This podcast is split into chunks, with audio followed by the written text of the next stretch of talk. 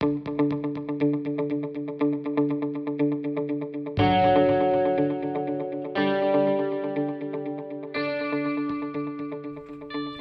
afternoon, and welcome to Citizen K, a weekly current affairs program featuring in depth interviews and perspectives. I'm Karim Mosna.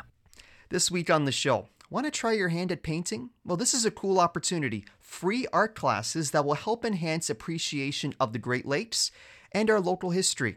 This all through the Marine Museum of the Great Lakes. My conversation with Programs and Communications Manager Michelle Clarabut coming up. But first, Imagine being on a boat with zero emissions and no noise pollution. Yes, Canada's first commercially available electric boat launched right here in Kingston over the Canada Day long weekend. And the first marine electric charger in the country was installed at Confederation Basin Marina. The boat is the Voltari 260, manufactured by Voltari Electric. I was there and had the chance to speak with Voltari Electric CEO Cam Heaps. This is huge. I mean, uh, electric uh, charging station for boats. Now, is this something that uh, we're going to probably see more of in the future across more cities? Absolutely. This will be Canada's first uh, marine fast charger. And uh, this is the summer, uh, actually, today we're officially launching the Voltari production demo, the world's first performance electric boat, zero emissions, no noise, recapturing the serenity of our waterways. Well, the, so but it, you'll still be fully you know functional as a boat. You'll be able to get you know where you need to go in terms of speed and all that. Yeah, the reason we've spent 13 years of R&D to getting towards this day is the objective of our whole engineering mission was to build a boat that will give you a complete day of use on the water. So that's how you'll be able to use it just like your traditional combustion boat. Excellent. Now, in terms of, of cost, is, is it is generally uh, on par with what you'll see with other other motorboats at this point? Uh, the initial products in the marine EV space will cost a premium, much like the automotive industry in its early days. You know, the first uh, Teslas were about two hundred fifty thousand dollars because the initial product is a smaller volume, new technology, etc. And then the so you be able to focus on a luxury product and as time goes on, more mainstream products will enter the marketplace. I mean, there's definitely uh, benefits uh, in, for the environment, for the water. Um, any other benefits do you think that are important to look at with an electric boat? Well, one of the other benefits besides the reduction in emissions is the reduction in noise.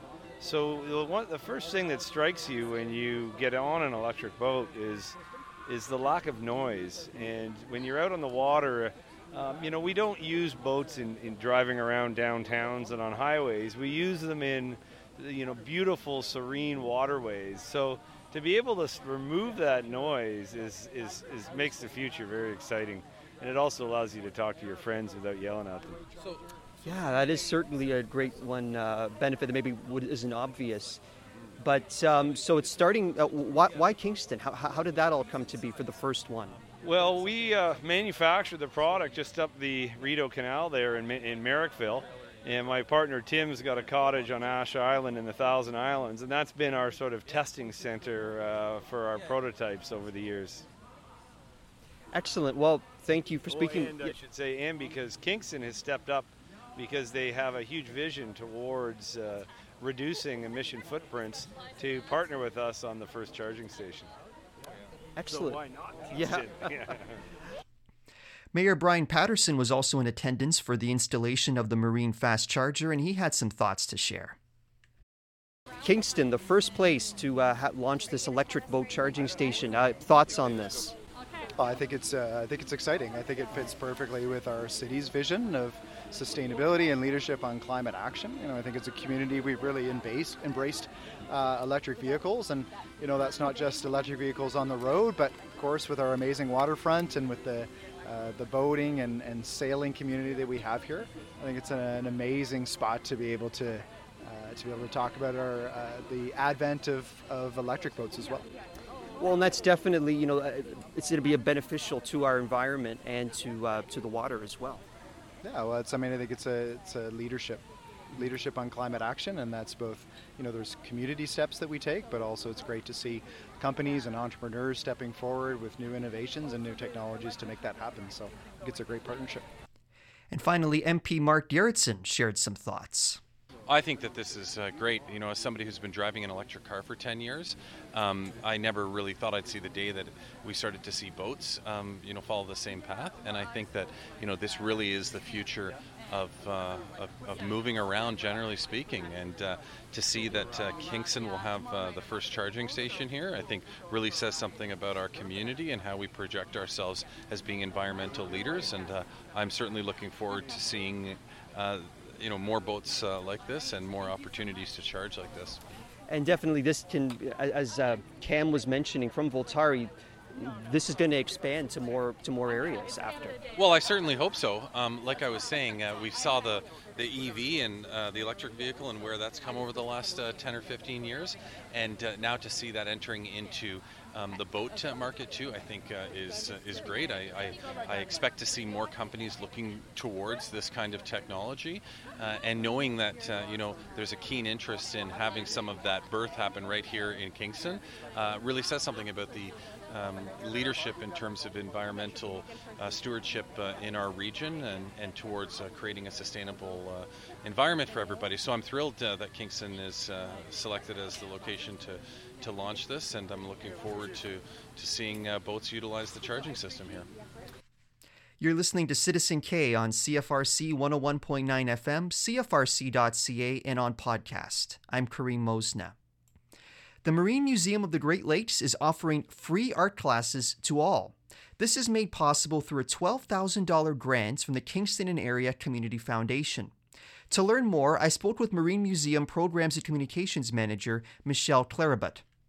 These new workshops, I understand, uh, the one that is held on Saturday, uh, I understand it's open to anyone regardless of skill level and there's no cost.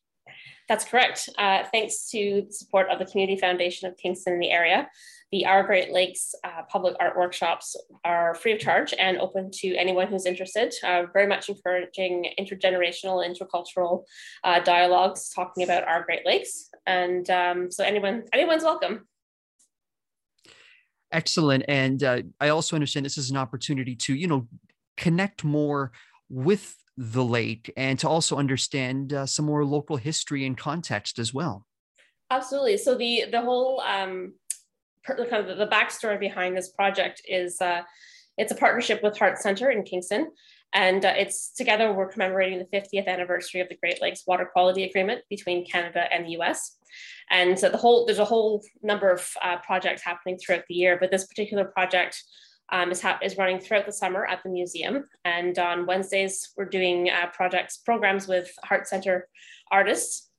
And then in parallel is these are these Saturday morning public workshops uh, which focus very much on uh, connecting with the Great Lakes, and that's Lake Ontario. That's that's all of them, uh, and, and, also looking a bit at the culture, the the ecosystems, uh, the marine uh, marine industry, so the, the ships and the shipwrecks, navigation, weather, all those little in, interpieces that fill the story about our Great Lakes, whether that's ecological or cultural or historical. Okay, tell me a bit more about the Wednesday workshops. Uh, so we have a group of artist participants, so H'art Centre artists that uh, come down to the museum and do a full day of uh, workshops um, with the Marine Museum staff. And um, they're all their pieces throughout the summer. So each week will come here, uh, a group will come here and uh, all their pieces throughout the summer will then contribute to the uh, building of an inst- art installation at the museum, a diorama, if you will, uh, that uh, depicts their, their connections that they've made with the Great Lakes. So it could be, as I said, um, talking about the underwater and above water ecosystems, uh, cultural connections, um, ships and shipwrecks, uh, navigation, all, all those different pieces to really um, kind of demonstrate all the connections that they made with the Great Lakes and uh, thinking about their purpose um, within the community and thinking about the environment. Oh, how very cool! So, so in the end, this will all be uh, displayed for for uh, people to see in in, in this whole uh, project. That's right. So at the end, uh, at the end of the summer, what we'll, what we'll have is a, a um, on our, Great Lakes celebrating our freshwater resource uh, art installation at the museum, which would then be on display from about October to December, uh, and which will contribute to um, uh, educational programs in, in, at the museum in the autumn as well. And, uh, and anyone who's participating in Saturday ordering workshops uh, are welcome to either take their artworks home or have them contribute to the, the installation as well. Great. And uh, what, what, what are your hopes for, for this project? I, am I'm, uh, I'm very excited about the uh, the opportunity to bring to kind of create those art connections. Uh, once again, we started uh, doing a paint, an art program last summer. It was a plein air paint along, and I'm very excited about the opportunity to one bring um, or increase access to our programs, and to uh, provide an opportunity to bring to use arts as the way of connecting people with the Great Lakes. I think there's a lot of opportunity there for getting creative with how we can express um, our connections with the, the Great Lakes and to just make people aware of all the different components and you know how significant this you know this freshwater resource is. It's the largest uh, body of inter- interconnected freshwater um, in the world, and um, it's right here on our doorstep. And so it's an opportunity to celebrate that and to come together and learn a bit more about it. Great, thank you. And for those that want to get involved, what's the best way for them to register for a class? Yeah, so uh, if you go to our website, it's MAR Museum, museum.ca forward slash community. Uh, there's a link on that page uh, to register, and it also has information about uh, workshops, uh, each the dates, uh, their themes, and the accompanying craft or activity. And of course, if people can only come, say, one week here, one week there, that works as well, right? That's right. So the actually it's a five part series. Um, so the workshops will actually repeat in the second half of the summer. So if you miss one in uh, the first half, you can always take it in the second half. Sign up for as many or as little as you wish. Hopefully, as many. Excellent. And as we mentioned before, both the Wednesday and Saturday, there's no cost at all. That's right. Yeah. Yes, and that I understand is due to a, a significant grant from the uh, Kingston and Area Community Foundation.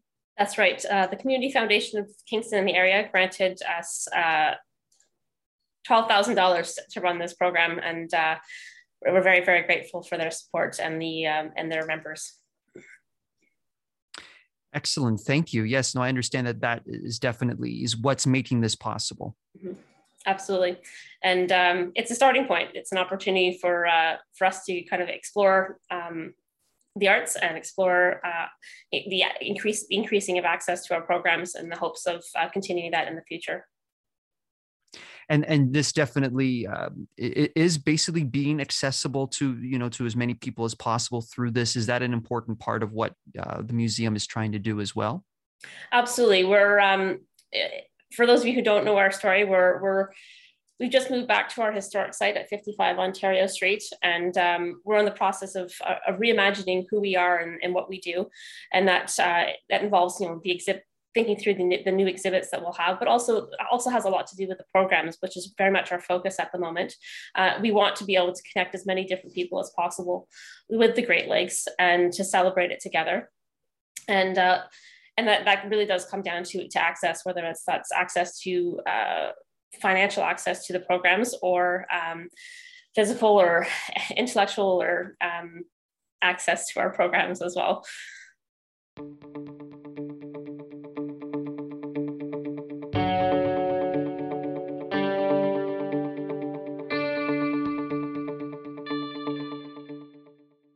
You are listening to Citizen K on CFRC 101.9 FM, CFRC.ca, and on podcast. I'm Karim Mosna. As reported on this morning's news brief, later in July, the Queen's Gaels women's rugby team is going to be facing two U.S. national rugby teams in the first annual Garnet and Gold Classic being held at the University of Ottawa. I got in touch with Gaels women's rugby head coach Dan Valley to find out just how our Queen's team got the chance to compete with U.S. national teams. Wow, I mean, this is certainly big news. I mean, going on to face two United States national teams. Uh, t- tell me your how you how you're feeling about this huge news. I think it's really awesome. I, I am I am very excited for our program. I am I'm really excited about the opportunity. It's a very unique one. I'm not sure how often this happens with U Sports programs, um, and and so for us to be in a position where we can we can get in the ring with a, a program like the USA U20s and the USA U23s. I think it's a really neat way to jumpstart our 2022 campaign and jumpstart our national title defense. If I'm being honest with you. So, it, explain to me how how the, uh, the the team got to this level. As in, how did we end up uh, with this particular matchup? Exactly. Yes. Yeah, so I know um, USA Rugby and Rugby Canada typically work very closely with one another, and um, given that the priority coming out of COVID for Rugby Canada was to restart um, restart all their domestic competitions, starting with grassroots and, and letting the provinces and each of the provincial unions focus on getting their programming back off the ground. Um, uh, it, it meant that they were going to it, it was going to be a very intricate and challenging logistical puzzle to figure out how to put together a Rugby Canada U20 and Rugby Canada U23 side um, to to get in the ring with the USA. And so um, once that actually started to started to look as though it wasn't going to come together, the USA actually picked up the phone and called uh, called you Ottawa and called us and said, "Hey, um, is this something that that might work for for each of our programs?" And and within oh, let's call it a half a second, um, both of us, uh, Jen Boyd at Ottawa and myself, said, "Absolutely, it will." And this is, uh, from what I understand, admission to come and see this great match is uh, completely free. Absolutely, this um, this is uh, again, a really neat opportunity, a really neat opportunity for for youth sports, a really neat opportunity for women's rugby, both in Canada and in North America. Uh, obviously, neat opportunity for for our program here at Queens. Um, and so, yeah, it, it's not really. Uh, well, we, we certainly wouldn't want costs to get in the way of anybody coming down and, and enjoying what we hope is a, a pretty good show. Excellent. And yeah, and perhaps for those maybe who haven't come to see rugby, as definitely, you know, rugby is not necessarily the sport that many uh, often think of. Normally, you know, we think going to see a baseball game, going to see a football game, a hockey game, but uh, but rugby. Yeah. So tell me how you know for someone maybe who's new to rugby, some maybe something that that they might uh, appreciate in seeing a rugby match. Well, I think rugby as a sport, I don't know how familiar you are with it, but but rugby as a sport has a, a pretty unique set of, of skills and a, a unique level of physicality. Um, and people will often cite sort of the, the traditional core rugby values being respect and, and integrity and everything that, that comes along with that. And, and uh, so, I mean, rugby in general is a pretty unique game, but I also think for, for young girls to be able to come out and watch people that aren't going to be that much older than them. So we're thinking about people that are are just entering high school, and, and that's that's typically where you get introduced to the sport um, for the for a large segment of the population, um, it's pretty neat to think that, that young girls and young women can come out and watch their peers or, or people that aren't uh, aren't that far removed from being in their shoes um, play in, in this this pretty unique pretty unique matchup. Now, uh, from what I'm seeing, this is the first annual uh, of of this event. Yes, this this hasn't happened before. This is um, this is a the first time that we've done anything like this period but but also the first time we've done anything in this in this sort of summer summer window. Um, so that's that's why you would see the first annual uh, attached to the that garnet and gold cup. Um, and so where this ends up going in the future uh, I don't know but um, but it's pretty exciting to have this as something that uh, that sort of jumpstarts the the competition, and, and we've got a very good working relationship with with the folks down the road at the University of Ottawa and the women's rugby program there. And so, uh, yeah, assuming this goes very well, uh, that leaves the door open for future competitions. Maybe not right in this time, and maybe not always against an international squad like the USA U20s or U23s, but um, but certainly finding a sort of a, a, a neat squad for us to to compete against.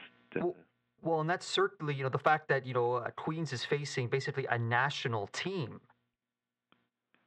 Right. Yes, that's that's a uh, it's pretty cool, and and what I love about that is is when I look down uh, up and down our roster, um, I see student athletes that if there were a Canada U20 or a Canada U23 squad, I, you don't have to look uh, too far up and down our roster to find players that would be in the conversation for being a part of those programs, anyways. And and so, um, if if I didn't think we could get in the ring and, and provide the USA with uh, with the competition that I think we can, then then we probably wouldn't have said yes to this.